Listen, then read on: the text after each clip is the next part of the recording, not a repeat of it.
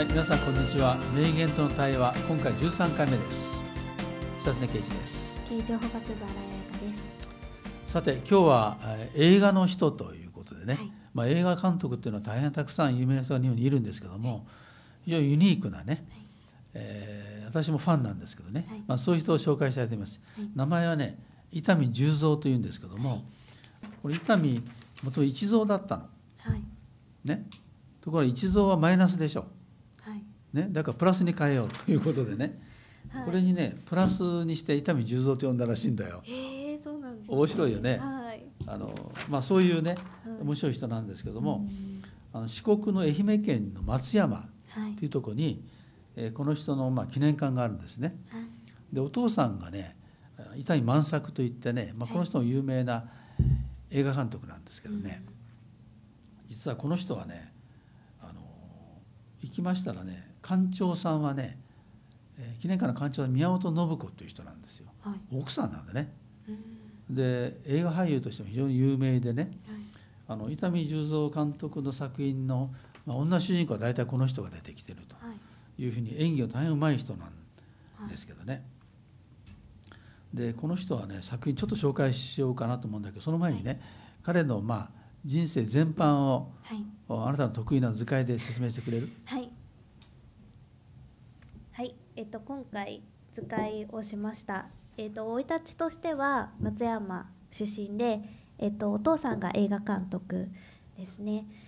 えっとで価値観としては父父親のことをローモデルにしていたと私は思いました。えっと出来事としてはヨーロッパ旅行後に俳優になったそうです。えっと、性格はとても多趣味で能力としては物事や自分自身を客観的に分析できると思いました、えー仕事としては俳優や著者映画監督をしていました。えー、とまた他にもですねうん。多趣味で両立だったり音楽愛好家だったり猫好きだったそうです。で最後は映画監督として「マルタイの女を」えー、と監督しましたね。はい、うん。あのこの人ねはい。まああのまあお坊ちゃんだと思うんだけどね。はい。あの若い頃はね何していいか分かんなかったらしいんだな、うん。それで、えー見るとね何でもできるんですよね。はい。エッセイスト。うん。本書くと抜群にうまいんですよ。はい。それから両立うん。料理もできるんだよね。はい。それから乗り物が好きでうん。よくあの、えー愛車のベントレーとかね昔の名車を乗り回したりね、うん。それからテレビも作ってたのね、はい。でしかしね職業は決まらないわけなかなか、はで彼はそうだな51歳の時にはい。初めてだからそれまで20代30代40代は、まあ、勝手なことをやって暮らしたわけでね。はい。でとこしかし才能があるからい。全部一流になると。はい。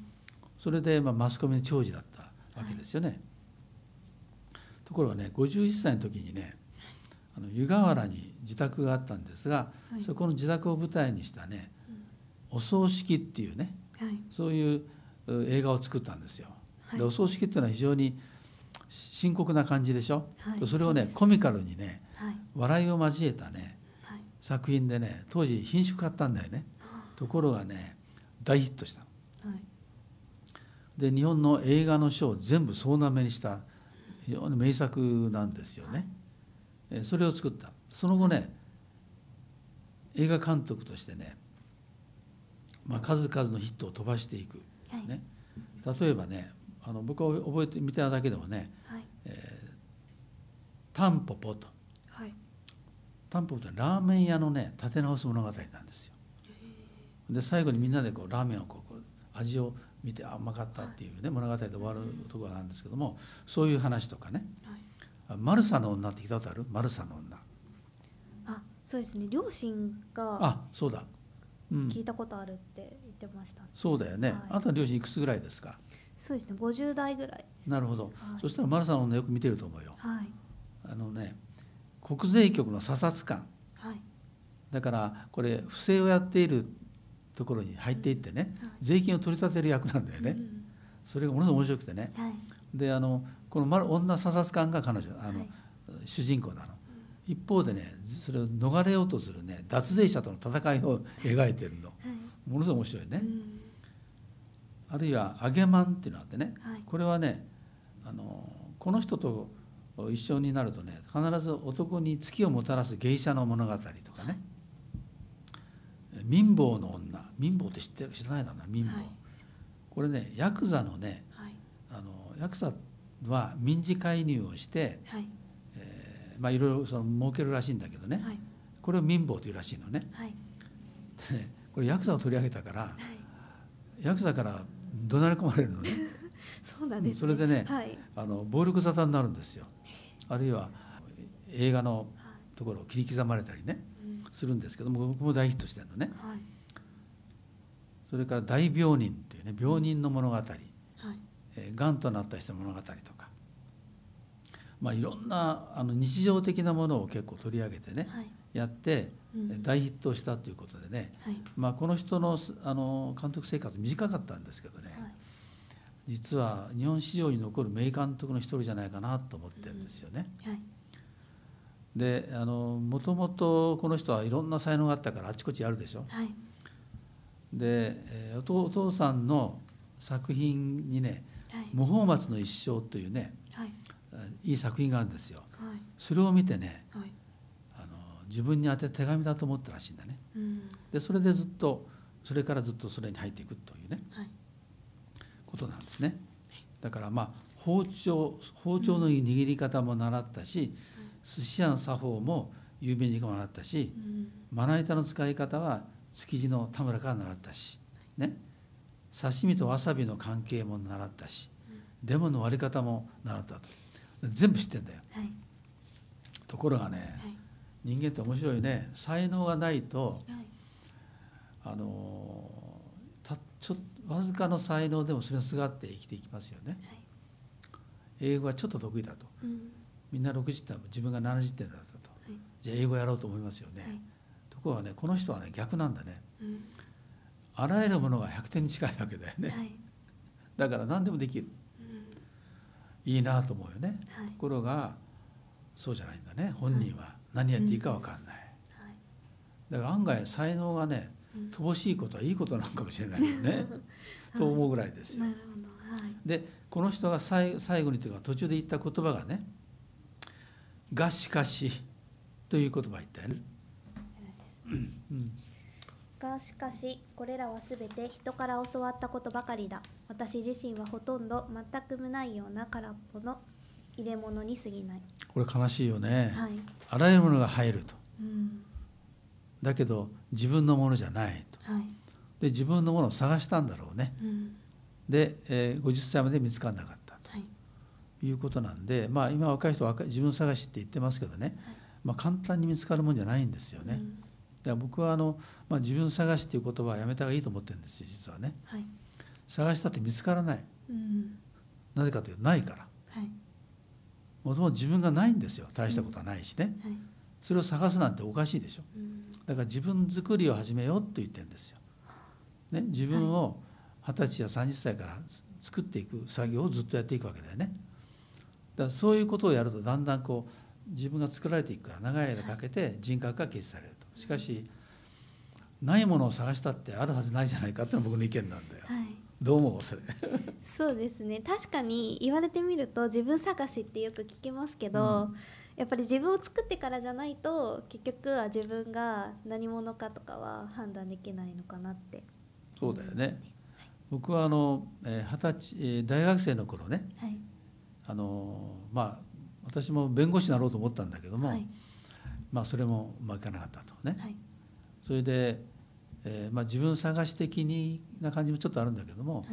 えークラブ活動をねに没頭したわけですね、うん探検部っていうクラブに没頭したわけね、そこでやや少し自分のことが分かってきたね、はい。で就職しましたよね、うん。ところがねそれでもこの会社入っていくよかったのかとは疑問に思うわけだよね。はい。でだって仕事って人から与えられるもんだから。うん。自分が勝ち取ったものじゃないでしょ。はいだから20代は自分探し的でしたよねずっとね、はい。でね30歳になった30歳になった時に気が付いたの。はい。これはダメだと。はい。何もないんだと。うん。だから一からやり直そうと思って、やったので、はい。えーまああのもし僕がねはい。もっと多彩な才能があったらね、うん。あと10年20年はうろうろしてたんじゃないかと思うんですよ。はい。ね、だからまあかえってそれは先にないことが分かったらまあいいよかったと思うんだけどね。彼は彼でまた天才は天才なりに悩むはい。ということなんでしょうね。うん。で彼こ残した言葉にねもう一つこういう言葉があるんですよ。はい。イブ・サンローランっていますよね。あの、はい。ファッションの大家。この人はね20回な縫い直すんだって。はい。だからファッションショーを出すものは簡単に作らないんだよね。はい。で19回目でまだね直す。うんそういう目を持っている、はい。まあ、それがねまあ一流の人なんじゃないかなって彼は実は言ってるんですよ。はい。さてそれでねあの今伊丹十三賞という賞があるんですよ。はい。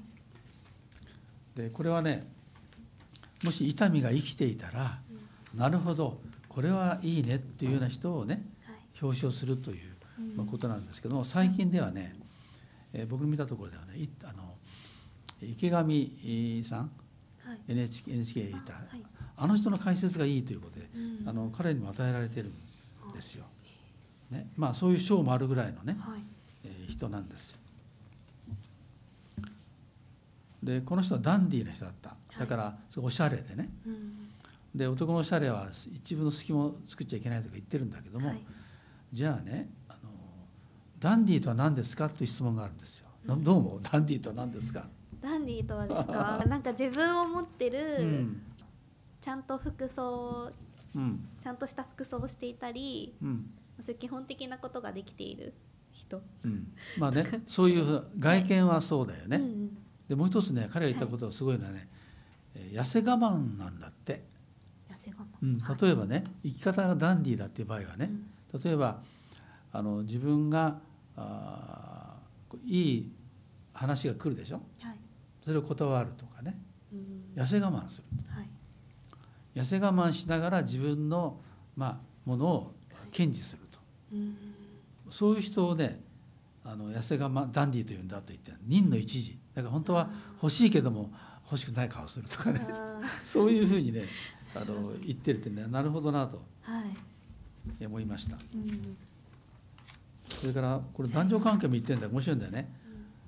男をはい飽きさすまいと思ったら何をしたらよいかって書いてある。これ参考になりた、ね。はい。これはねはい。2人の間にはい。適度の距離を作ることに専念すべきである、うん。ね、だから好きな人できたらねはい。一日中一緒にいるとかじゃダメなんだと、はい。何か謎を持ちなさいというね。あのそういうことを言ってるんじゃないかなと思うんですよね。なかなかねやっぱり一流の人だからなかなかね、えいいあのことを言うよね。はい。でおしゃれについてはねはい。おしゃれというのはねあの本筋であるべきである。だからうん。奇抜なものを着てていけないと。はうちの学校見るでしょ？奇抜な人が、ね、い はい。スタンダードがいいんだってスタンダード。はい。で場違いだっちゃいけないと、うん。ね、そういうことでね、はい。まあ、今日の伊丹十三っていうのははい。あの大変な才能があるけどもその中で何に没入すべきかということを最後まで探した人あだと言えるよね。はい。しかしその間のさまざまな経験が全て生きてるんじゃないかな。で先ほど言った日常的なものにやっぱりあの題材を見つけれる人だよね。はい。でそれ面白く見てるから人間観察の一つのまあ天才であったんじゃないかなと思うんですけどね。うん。ぜひねはい。彼の作品うん。僕が勧めるのはねはい「えースーパーの女」っていうのがあったスーパーの女。はい。これはねあるね地方のはい。潰れかけたスーパーの、まあ、店員になるんですね。うん。でそこの責任者になっていくんだけど、はい。それをね立て直す物語なの。今マーケティングの分野であなた勉強してるでしょ？はい。ね？マーケティングのねはい。まあ教科書みたいな作品だよね。お客様の声を聞くとかはい。あるいは仲間と一緒に、えー改善策を作っていくとかそういうね素晴らしい物語なんで私がそのマーケティング関係のその講義する時ははい。まずこれを見せてねそれから始まるようなね、はい。まあ、そういううものですよね。はい。まあ、伊丹十三っていうのは大変魅力のある人です。で確かに奥さんのお宮本信子もね非常に、ね、面白いユニークな人でしたって言って、まあ迷惑したと思うけどね そういうことを言っててね、まあ、尊敬していましたよね。ぜひこの機会にね伊丹十三の映画を見るようにしてください、はい。はい、じゃあこれで終わります。はい今日はありがとうございました